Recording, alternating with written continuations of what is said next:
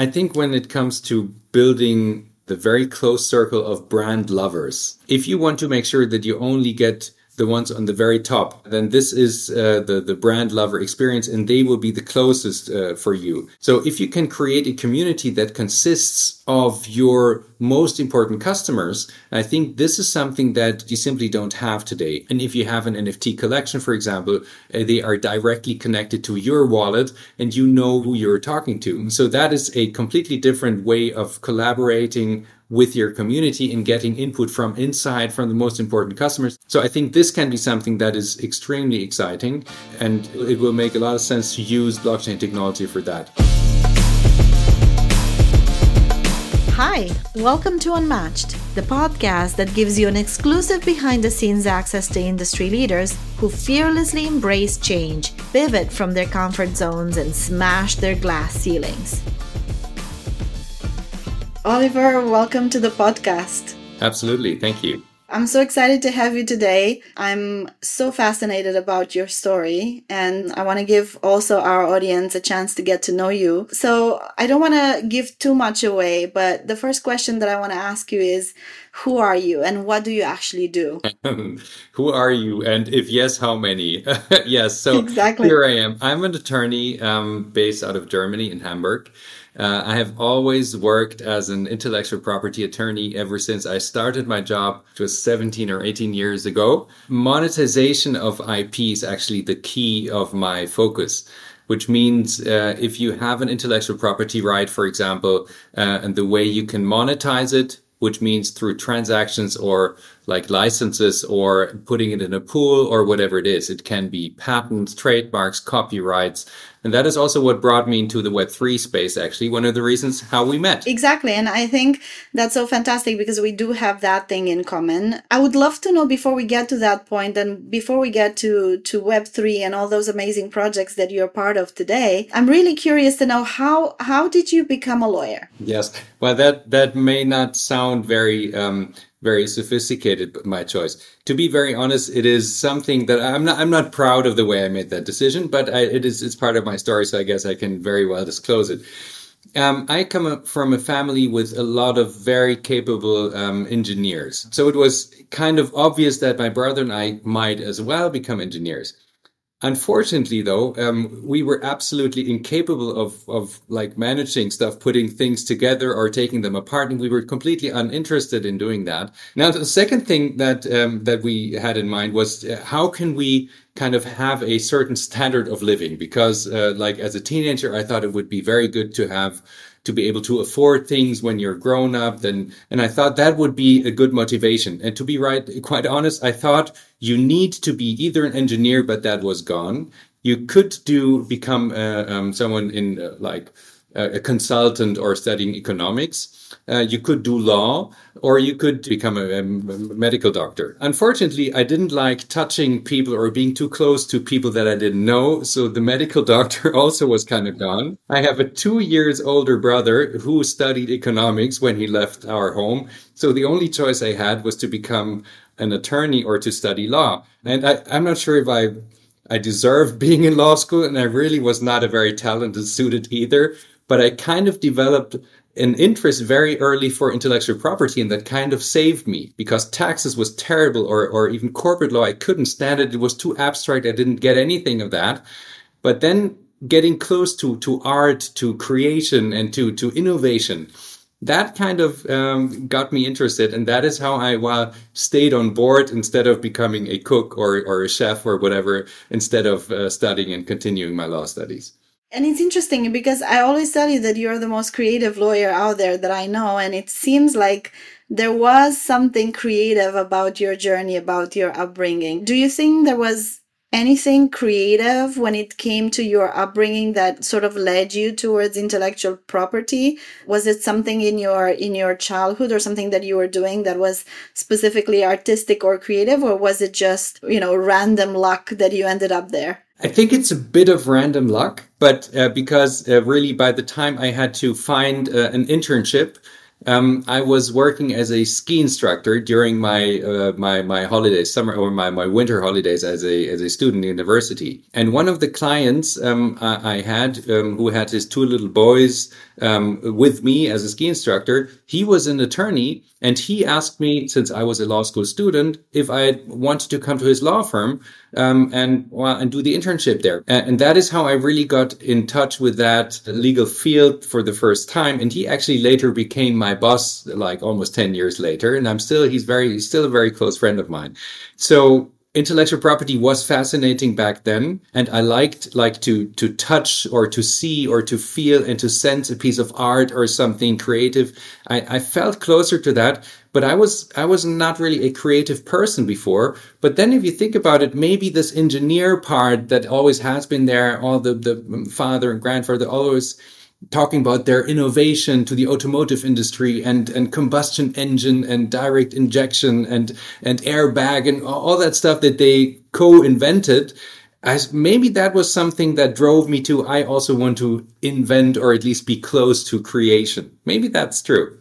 Which is funny because that to me sounds very much like a very German thing, you know, the German, typical German story of innovation, of creating, right? How do you look at your German culture and, and the influence that it had on, on this journey of yours? I grew up in the States for the first five years. So I was born in the US um, because my parents, my mother is actually Austrian, my father's German.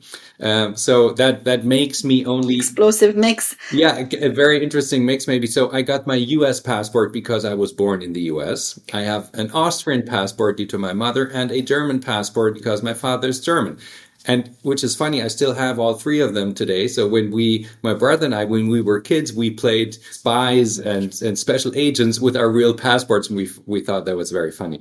Most part of me um, is german i would say. Uh, so i grew up in stuttgart which is a uh, in, in the swabian area very close to the automotive industry with a very strong culture of having to be very precise very correct very reliable but also keeping keeping things under control, especially the financial situation under control. So the, the people from the southern part of Germany, from the Swabia, they're people that do not spend a lot of money, or if they do, then only on perfect quality. This is something I think that kind of sticks uh, when you grow up with that. That being part of me is very German. The decision to not stop my studies, even though I d- didn't think that I fit in, may also have been like German in the sense of, well, I started it and I'm reliable and my parents think that I have to continue, so I will. I don't want to disappoint them. But maybe it was also just, um, well, me being a coward because I, I, I, should have spoken up and said, well, maybe I think I should do something more creative, something more fun, and I'm, I'm in the wrong place. It ended up being the right place, but it took me quite a while, to be honest. Take me back to those first years uh, of you being a lawyer. What were the learnings there? What what the experiences yeah. of those times when you were starting out and probably dealing with the reality of, of what being a lawyer is?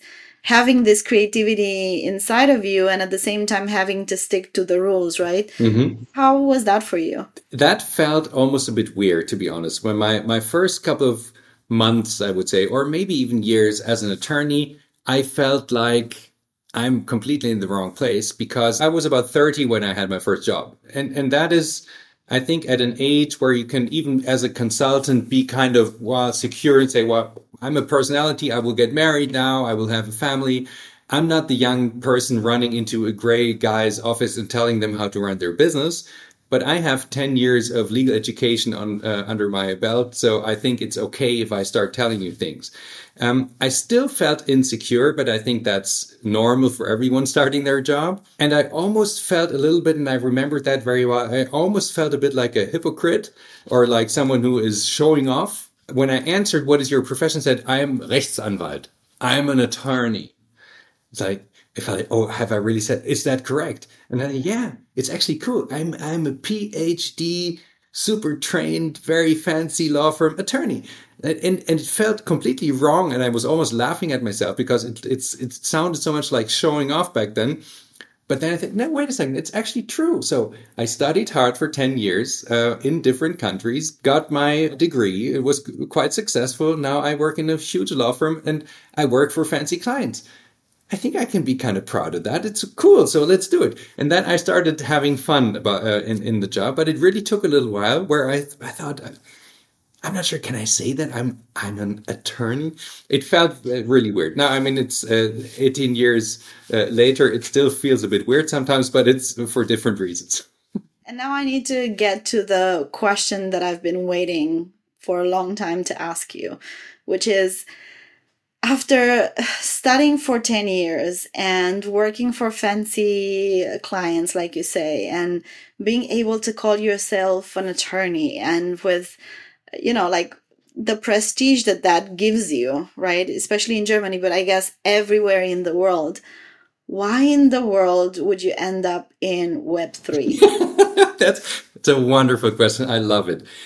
Um, you know, I have to say that I just actually quit my job with uh, being a general counsel of a very uh, reputable licensing company, uh, which I always had as as my main client relationship. So it was an outsourced solution, and I immensely appreciate that client. A very very um, solid company with a long tradition, and what we did was um, licensing intellectual property in patent pools uh, standard essential technologies like 3G, 4G, 5G, Wi-Fi, DVB, MP3 in the earlier days. So really high caliber inventors and innovative companies. And we were licensing all the smartphone manufacturers, laptop manufacturers, TV set manufacturers, car manufacturers. So that's, that's, uh, the, the sort of people I had to deal with. It was an extremely important and very, very innovative way of, of, of monetizing things. But when I saw the development and the dynamic of Web3 and of the blockchain technology and of NFTs and not market wise, but what you could do with it, what it means also for, for the way you interact as a company with consumers and how you can exchange with them and make them part of your creativity and, and, and token gated communities and all these, these buzzwords that everyone knows. That really fascinated me. Um, and it fascinated me to a degree that I thought I want to spend more time on that, more time learning about it, more time writing and reading and also publishing and speaking about it. Uh, and I felt that the community was so extremely welcoming. Maybe because there were so few attorneys, I don't know, or maybe just because they also had the same passion. And, and I felt that is something I want to be part of more than just a side job next to my general counsel job. So Web3 for me really is an opportunity to exchange with creative people with a super positive vibe. I felt that ever since the first day I started being interested in that. Yeah. And I think I, I love being part of a creative process of a innovative process. So it kind of all mixes together. It's creation, it's innovation, it's people again, uh, and it's less the abstract stuff again. It's much more things you can really touch and feel and, and grow communities. So there are so many positive things. That's, I think that's the reason. How does it feel to be a lawyer among the a world of nerds basically because well, that's a good that, that's just how it is right well is it I'm not sure because I'm not sure if I'm, I'm maybe I'm the biggest nerd uh, in in a way um, because I don't want other folks to tell me what to do and I, I want to do I want to make my own choices and if I feel that a certain group of people is is more uh, what I feel makes me smile makes me be interested makes me wonder what that is and and makes me curious as well then for me, it absolutely doesn't matter if they have a degree, if they have a profession that is close to mine, if they have a fancy car, house, or whatever. But it is just enormously fun and it is rewarding if you can give something and people say, wow, and it's super. It's great that you spend your time here. So I, I, I have a lot of conversations with people that are completely non-billable. I have two or three hours probably every day that I spend uh, exchanging with folks that I've never met before uh, and every once in a while, I meet a person like you, for example, or others that are so so welcoming, so warm, and so interesting that you want to follow up and have a further exchange with them. And it's not the first reason because I think I will find a new client. I, can, I basically, and that's maybe, and that, that should not sound arrogant, but I can afford not talking about having new clients all the time. And that is something I I kind of owe to the successes maybe that I had before, but I, I use that uh, liberty of making choices that are not driven by the next uh, billable hour.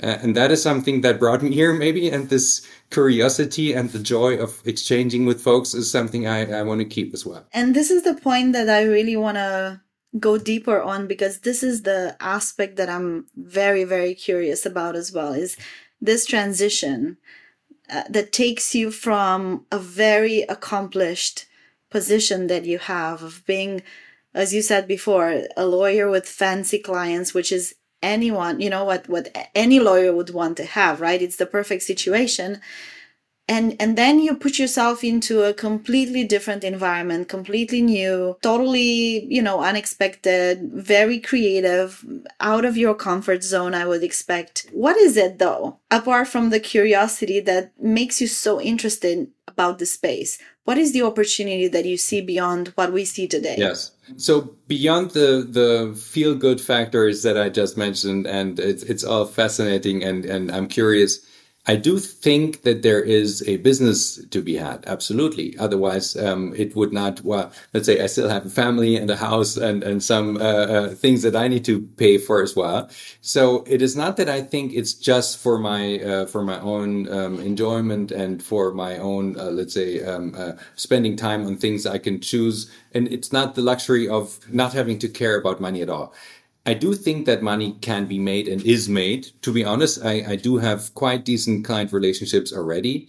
It's not yet the same standard of, let's say, return that I had before, simply because I'm spending so much time where I don't care about billing.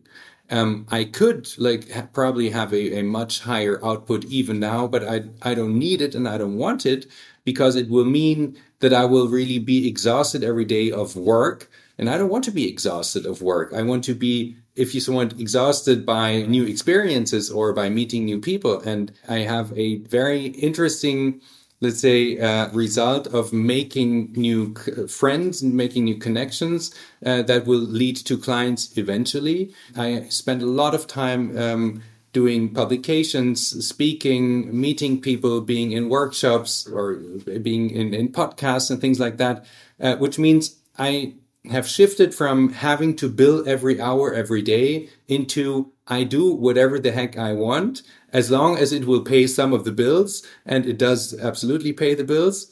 Um, so right now I'm getting in touch with people on very different levels of the creation process. So I get in touch with creators like artists who want to do NFT projects. I'm advising uh, agencies, digital agencies, marketing agencies, advertising agencies that are dealing with the creative process from the very beginning over to executing it for the clients. I have NGOs that I work with, uh, as well as platforms for NFTs, uh, but I also have a couple of really um, big enterprises that are building up their competence centers and studios for Web3. And all of that is showing me that there is an interest, there is a development that companies are not curious anymore, but they're investing. They're investing into departments, they're investing into projects, and they need some guidance. And this guidance is something that I, I want to help giving them. Uh, and let's say some of the strategic advisory roles that I already have now with, with fantastic uh, companies are even well leading to further clients. And every every time i speak i have new opportunities meet people grow the network and and i just love to exchange with folks on all different levels of the value chain. And i guess the switch also came with you being more active on linkedin. And obviously now you are a little bit of a celebrity on LinkedIn when it comes to legal and Web3. There's not anyone else that I know that is a connoisseur of Web3 from a legal and tax perspective. So I'm really curious were you on social media before or how, how did you start to be more active on LinkedIn? How did that start? Yes. I created my LinkedIn profile and it was my first uh, social media profile I, I ever had. Simple reason for that. Before going into Web3 and as part of this intellectual property uh, legal stuff that I've been doing before, I also had a period where I was focusing on press and privacy law quite a lot. So that's also reputation management and crisis communication where people were my clients who had bad press. and they didn't want to have the press cover them, their story, and their their person and their identity. So what I told people always is, well, if you make a home story and you invite the press to come to your place, um, it will be very difficult to make sure that everyone leaves the house again. And typically you opening the door would, will mean that you will not be the one having the choice to close the door fully again. So if you are in public, you will be in public. So don't do it or take it. In that company I mentioned before, we were looking for someone to join the legal department because the work was simply overwhelming. We had a lot of big patent pools that we created and just too much work for for, me as a general counsel, we needed support there. And I thought, uh, since everyone told me LinkedIn is something very good, um, you should have a profile there so you can share it with people. So I started using LinkedIn to connect with people I already know. And I declined every connection request from people I didn't know. So I thought, well, I don't know you. Why, why would you want to be in my network? I don't understand. Because I understood LinkedIn to be something. If I meet you on a conference, we exchange business cards, and then this is like exchanging virtual business cards.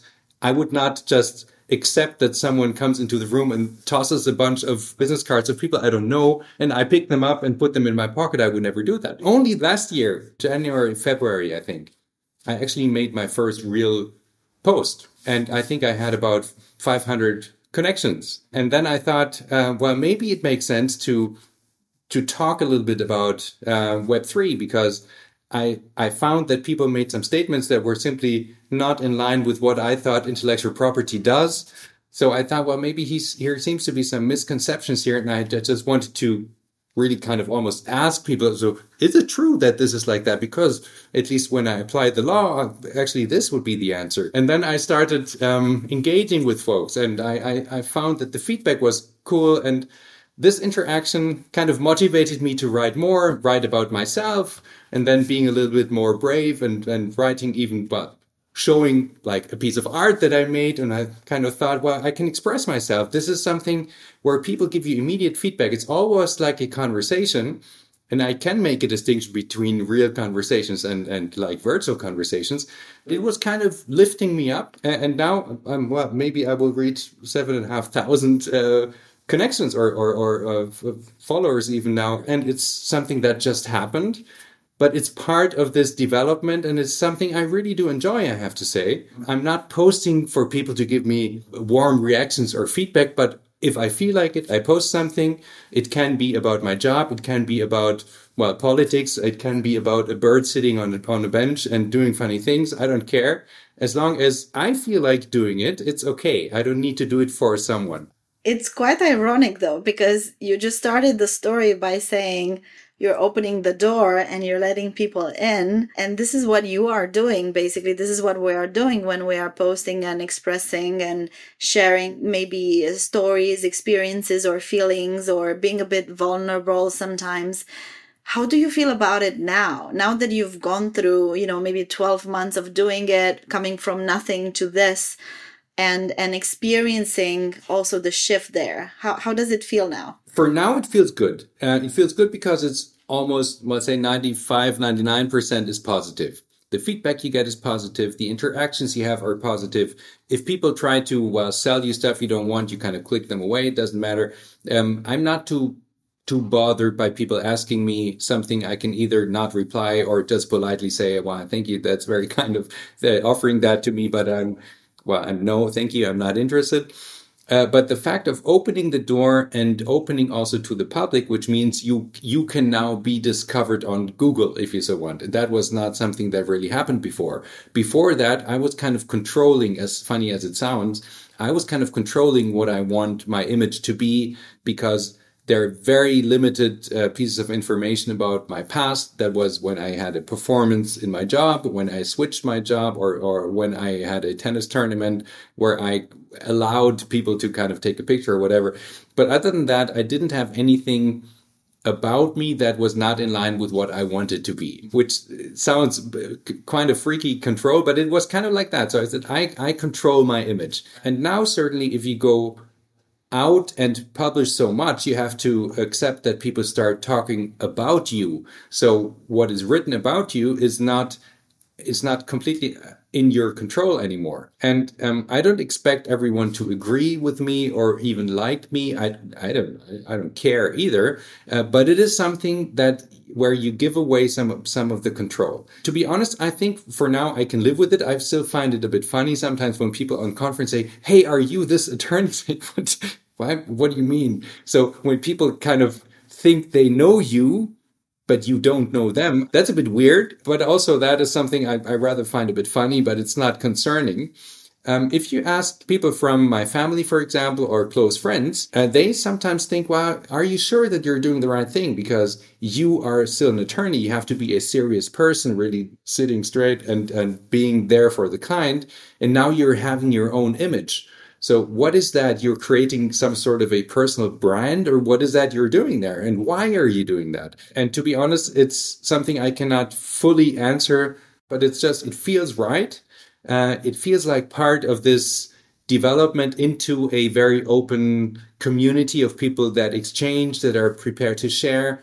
Uh, this Web3 uh, community, I think, deserves uh, being there and being public and also contributing in a way. And this exchange is something that I appreciate and I like that others do the same thing. So uh, that's what I'm here for. Yeah, absolutely. And you, you said something earlier which I felt was interesting in, in this idea of managing your image. And as as cheeky and corny as it sounds sometimes this thing of building a personal brand is what it is. Mm-hmm. and it is sort of happening when you are being more active right on a certain platform mm-hmm. I'm going to go into a more marketing direction now which is more close to home for me. Sure. but i want to ask you i'm curious from your perspective of being who you are having you know being a lawyer and also now being more active in this web3 space. What do you think about this idea of putting yourself out there so that people know you at scale? And that you know you create maybe not a personal brand but you create a reputation that is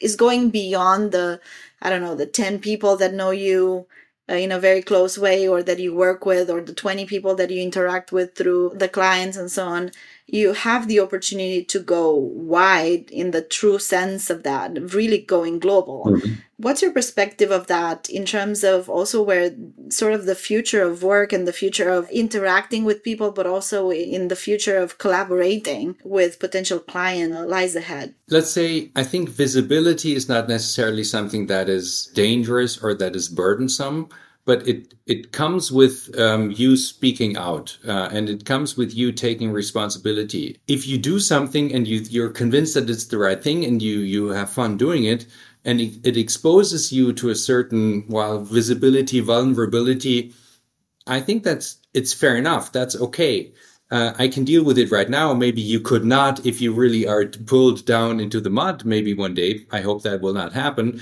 But for now, I think that's okay. I can live with it and, and I have no problem with being visible uh, in this sense. I, am rather comfortable with myself, so it's okay. Uh, I'm not overly like in presenter mode all the time, but I feel no problem speaking in front of people and being visible to folks when I feel comfortable that I'm doing the right thing. And you mentioned also something earlier about labeling that your environment was telling you, well, you know, lawyers that are serious don't do this necessarily, or do they? What's your observation nowadays in the market? Is is that maybe also changing that people realize that they have a bigger platform and a bigger you know a, microphone a virtual microphone that they can use to state their ideas and expose their their opinions on things is that changing I think it is changing a bit, but since I have never really well followed this uh, this space of, of public communication in Twitter or, or or LinkedIn or anything, I'm not even sure if that has always been like that. To be honest, I don't know. I would say that most of my attorney friends would rather say I don't need to be visible because I'm good at what I'm doing, and people who want to hire me hire me because I'm good, not because I'm visible. They don't want to buy an image, at least not my image, maybe the firm's image, because that is a very reputable firm and it has a long tradition. For me, that's that's totally fine. So everyone can make their own decision how visible they want to be. And as as I said before, like a year a year ago, I would have said if there is a chance to be invisible, or let's say not invisible, but not visible to people you don't want to be visible for, um, then that's the right thing to do But now I see it differently. So it's, it's my own choice. And as long as it is not harmful for anyone else, I take this choice and I, I can do whatever I want. And only because people tell me that I'm not supposed to do something will certainly not mean that I will not do it unless it is against the law. But uh, if, if it is against someone else's, uh, let's say, moral compass or what they think is right, then they're absolutely free of having that opinion. I respect that. Um, but I would definitely do uh, whatever I think is correct or people that are close to me and may talk to me. I think not many people realize this because coming from the licensing space, not a lot of people know what licensing is. But also, I think not a lot of people realize that licensing has a lot to do with brand building in the end, intellectual properties are nothing but brands. You can be entertainment brands, which are obvious. There can be other brands which are less obvious. How do you see the evolution of marketing and branding in this context of Web3 and metaverse? Not necessarily of how brands interact or how brands want to launch things, but more like the conceptual idea of brand. Do you feel that that's going to evolve? in a in a certain way now having this platform and this idea of the metaverse ahead of us yes i think it's going to change dramatically um, and the simple reason for that being or let's say one of the biggest reasons is that there is a lack of enforceability um, if you look at intellectual property rights, the key focus of these rights is not a positive one. The key reason for these rights is to exclude others from using that if they have no permission to use it. So it means that the owner of these rights get the, gets the exclusive right to exploit it. And if others do use it but have no permission to do it, they are infringing these rights, violating, breaking the law and the person owning these rights has the right to ask them to cease and desist from using it. So this exclusion right is something that is actually the key focus of intellectual property rights. And what, what you and I have been doing is licensing, which is taking out the positive part of it by saying, I have the right to use it and I can share that with others. I can still exclude everyone else, but I want to monetize it by allowing others to use it. And that is something um, that will certainly also happen in Web3 um, in a very different way, I guess, because you can include those who you grant the license to, or also the entire community to become part of the creative process. What you cannot do really at least not now, not in a way you w- we're all used to it. You cannot really use the negative part of your rights because it is incredibly difficult to exclude people from using your brand in an NFT project if you don't know where they are, who owns the project, um, who owns the art, and and getting rid of like deleting or withdrawing from the market something that is on the blockchain all these things are they don't really apply. If you are later maybe in some virtual world uh, where it's not even clear which law applies again having having clarity over which law applies uh, does not necessarily mean that even if you find a judge in whatever jurisdiction giving you a judgment that you will be able to actually enforce the judgment and really make the situation stop that is infringing your rights. And i think all of that will show us we need to change the perspective on what intellectual property rights are, the way we perceive them. We cannot think in this cease and desist, uh, granting licenses, black and white kind of culture, but maybe well, this entire creation process, I think that is something that will change. And this entire perception of what is the original and who is the grantor of the rights and what, what can we do with the infringers is something we will need to definitely discuss and find solutions for it. And do you think that the scope of what a brand means would change in the future? I mean, we today we think, you know, a brand is, you know, the logo, the likeness, the whatever. Do you think that that scope is going to evolve as well to more things? Yes, absolutely. I think, or at least depending on where you come from. So if you are a genuine, genuine uh, Web3 brand, for example, take an NFT collection, it has never been a brand before. It is created through the, the NFT project. And all of a sudden there is a brand, a brand that is kind of weird because it consists of pictures of bored monkeys, for example, which doesn't make any sense whatsoever, but there is something behind it. And that is a community or there it is, it is some development or some sense of friendship or whatever you want to call it, or a, a, a club that you create. It is also something where you, where scarcity uh, becomes become something that is super important because people say, well, if I can own it and no one else can, then it has value, or at least it has value for me. And, and all these things are a bit different than, than before. Um, so traditional brands, for example, if they have a product they want to create from top to bottom. We are the ones making the creations. We determine what the product is. Hey, market, this is our product. You better take it. And then you get cheer and applause, or you get uh, like this disapproval. Um, what you typically do not have is that the community creates the product or is involved in the creation of this process and then maybe play it from bottom up all of a sudden by making suggestion how the new product shall be and maybe even giving them incentives to become involved in the creative process or even in new concepts or whatever. So this is something that will fundamentally change, I think. But for example, a brand that I'm also advising is a brand that simply does not make any sense in a virtual environment. Just imagine it is food or it is a lawn fertilizer or it is a like cosmetic product. Why would you want to fertilize your lawn in the metaverse? Why does it make a difference if which sauce you put on your virtual fries or which skincare product you're applying on your avatar?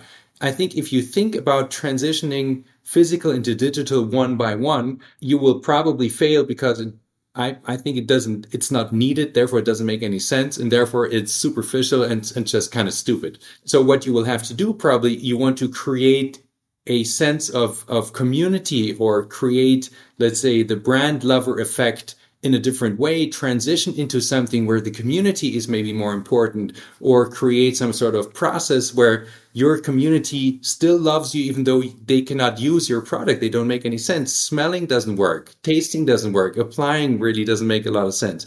So you will need to transition into something else so that you and your company and the feeling you want to create and all the emotions you want to create make sense in the digital environment as well. And that is something I think is is different depending on if your company just starts now or whether you're a traditional company. And I guess it sounds very exciting because there's going to be a lot of shifts across the board from from traditional companies to new companies to old brands to new brands. I mean, I guess there's going to be a little bit of a reshuffle at one point. So I'm, I'm also very curious how that whole thing is going to evolve. And I'm wondering, what's the timeline you think that, you know, it will take all of us to be in the metaverse one day? I don't think we all have to be in the metaverse. If the metaverse is a virtual computer game like 3D world where we have to wear glasses to make it really cool or you can use your screens. I think it will always be, let's say, the less exciting alternative to reality. It may be something that goes far beyond because you can fly, you can be whoever you are or, or however you are. Um, and you have maybe things like uh, in the in the movie of Avatar, like if you are disabled and you're bound to the wheelchair and now you can run around. I think that's things like that. They will be cool and exciting for some people. They will be very exciting, but for me and most people I talk to, the uh, the idea of running around in virtual environments doesn't sound all too exciting.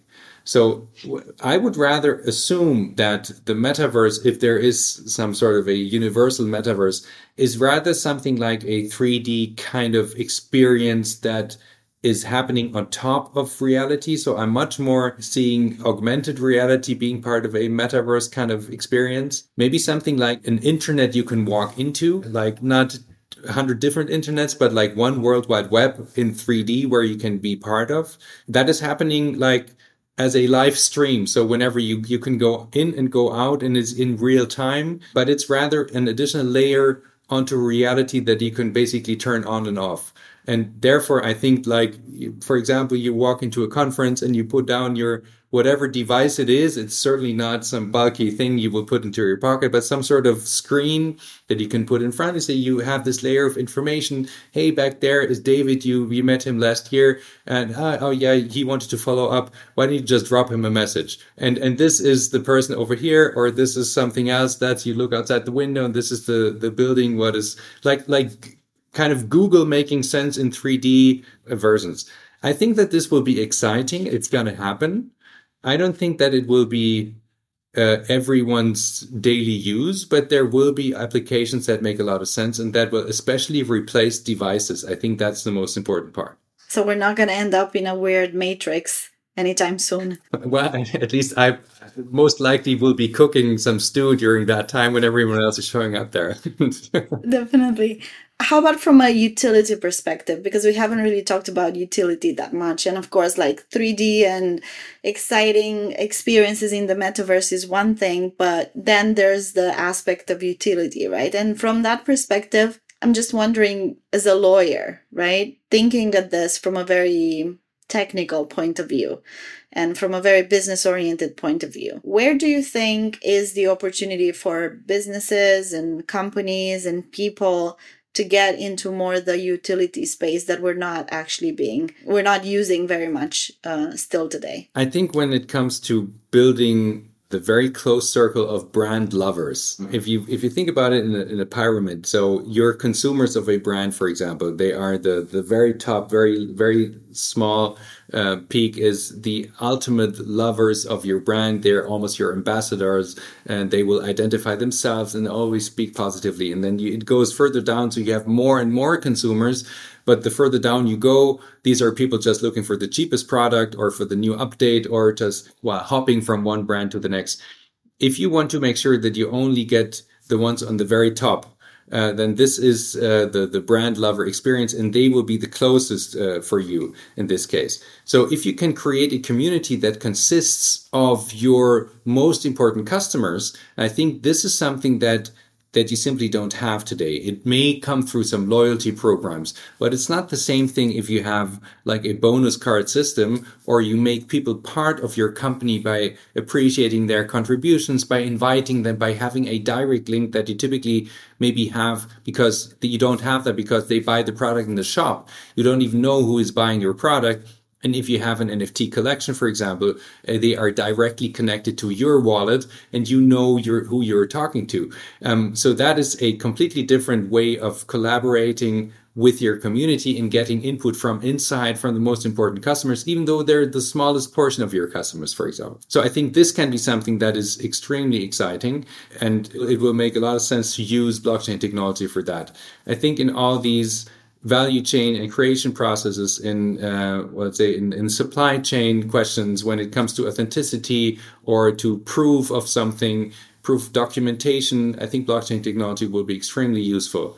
When it comes to replacing uh, the need of exchanging goods, but you can exchange substitutes instead and create transparency. That is something where I see an enormous use case. When you can replace public registers, for example, that is something that make a lot of sense. So I see a lot of use cases in very different industries from brand creation, protection, community work over to the technical aspects of supply chains, all the way through how public registers and, and even identity can be represented. So I'm, I'm, I'm not concerned at all that this will happen, uh, and I'm I'm absolutely sure it's just a question of time if all of that will come. Do you think this will completely change industries, like for example the music industry, or I can think of real estate, for example? Do you feel like smart contracts would take over real contracts anytime soon? No, I don't think so. I think that smart contracts will uh, I mean, ultimately, smart contracts are still code, so they're computer language. They may be called smart contracts because in fact they represent something that people uh, want to happen so for example we say if a happens then b will automatically be triggered but that does not yet make a contract. It's just something that a consequence that you pre-program will be self-executed. What you take out is the middleman making the decision, hey, has A really happened? Because I may hold back B until I really know. So this is something where this funny term of trustless or permissionless or whatever else, uh, this, this less comes in that I completely misunderstood when the first time I, I heard it that the blockchain shall be trustless transactions. I said, well, why would people want to uh, interact with something they cannot trust? But the fun thing is they don't have to trust. The trust is not required for this process. So if A happens, then B will automatically happen even though you don't need to trust anyone in the process of between A and B because it is just something that we predetermined and you do not need trust. So it's trustless. That is something I never understood, for example, but whatever. So um, that is agreements not being replaced by smart contracts, but they are, uh, that's a supplement that is a way of ensuring execution. So I don't think that either lawyers nor contracts will be eliminated or replaced, but you will still need both of them. Smart contracts are a super interesting way of changing a couple of industries, of removing intermediaries, of removing this requirement for trust, where it is more of a hindrance and not an enabler, um, and where people want to sit on their own assets and have self control over what they own. I think that it will be a very disruptive uh, situation for some industries. Financial industry, for example, may be one of them. Also, everything that needs an intermediary or where huge companies benefit and those who actually create the processes or, or, or the asset are underrepresented in the economic benefits. And it's fair enough if these situations are cracked open and, and left uh, in a different way. And I'm looking forward to these changes actually. Yeah, me too. I think it's very exciting and it's very interesting to observe from the sidelines in a way. It's it's definitely I understand it's exciting to be part of the space as well. And so I'm wondering how you see your next few years ahead of you because again you've been a person very curious about things you know you've you've had one career already which you continue as well to do but now you've stepped into a second career what's the next thing What's the next thing for you? Oh, I'd love, I'd, I'd love to know that myself sometimes. I think staying curious and watching things develop is something that I, I will definitely want to continue to do, which means right now, from a business perspective, that I'm getting introduced to more and more startup opportunities where I can become part very early, either as an advisor or as a consultant. And sometimes using the connections I have to interesting young companies to become a shareholder early. I think that is the way to phrase it correctly. I would want to grow that further. When it comes to legal advice, maybe I will stay in my own little firm that I have right now and be a consultant just here and there. Maybe it means that I will join a super interesting opportunity that, that is presented to me for an innovative company or maybe if a company like Disney, for example, if they called and said, we're growing our Web3 studios, this is a guy who knows about licensing legal and he has fun doing and exploring other things. Just as an example, that might even be something I, I might be interested in because it's super disruptive. It's changing the entire way this business is going. It may even happen that I join a big law firm. So I, I don't really know. I, let's say, I'm open to exploring what will happen next, and I'm not afraid of the future at all. So one way or another, I'll find uh, I find my slot where things are moving the right direction. And um, do you think you need a purpose to be successful? Or is it okay to just follow a path that you're put on and, you know, kind of that will take you somewhere? Do you, do you feel like purpose adds anything to that journey? I think it's useful to have a purpose, but it's not, not necessary. And I don't think that every client relationship is based on purpose. Like in my particular case, it is based on a client having a problem and wanting you to solve it, or um, having well, wanting you to be the person they want to exchange with. Mm-hmm. So therefore, I don't necessarily need a purpose for everything. If you speak about your long-term things where you can have the the impact and you're the one influencing it and you can give the direction, I don't even think that purpose is something super necessary. It is more again being convinced that what you're doing is the right thing that you're not creating moral um, implications for other people that are uh, inappropriate. Certainly you want to be a role model for your kids so you shouldn't start doing things that you you would not want them to see or to to behave in the same way. But other than that purpose necessarily I, I do like some clients more if I know that they have a purpose uh, so if I can serve their purpose, so one of my biggest clients is the WWF, the Worldwide Fund for Nature, for example. So whatever they do, that feels good because it's kind of their purpose and I support their purpose, but it's not my purpose. So if I don't want to change my profession to become the president of WWF, because it's it's not my it's, I can help them, I can support them, I can donate, and I can uh, well be their attorney but I don't need to copy their purpose. And I think my own purpose is to be a decent attorney and a decent person, great friend and father and husband, hopefully, and son and brother and whatever. Uh, that would be my purpose if you so want, but that's not business driven. And you forgot one important one, which is Degen lawyer. Yeah, my Degen. Yeah, absolutely. Warrior lawyer. yes, certainly. And to be a Degen lawyer, that's very important as well. Oliver, it was a great, great pleasure to talk to you today and to learn more about the person behind the fancy lawyer experience and the and the great experience obviously that you have. And it was really, really nice to hear from you how your curiosity led you to where you are today. Thank you so much for taking part of our podcast. Absolutely. And thank you so much for having me. And as you can see, I feel very comfortable with you. So exchanging with you makes me disclose all sorts of things. Thank you very much, Juan. Thank you. It was a pleasure. Thank you for tuning into Unmatched. Remember, building an unmatched brand is not just about success. It's not about popularity. It's about creating something truly remarkable that reflects who you are and what you stand for. So keep pushing yourself to go beyond what you think is possible. Keep taking risks, challenging yourself, and never settle for standard. And if you like what you hear, make sure to subscribe, leave a review, and follow us on social media to stay up to date on our latest episodes. Until next time, keep being unmatched.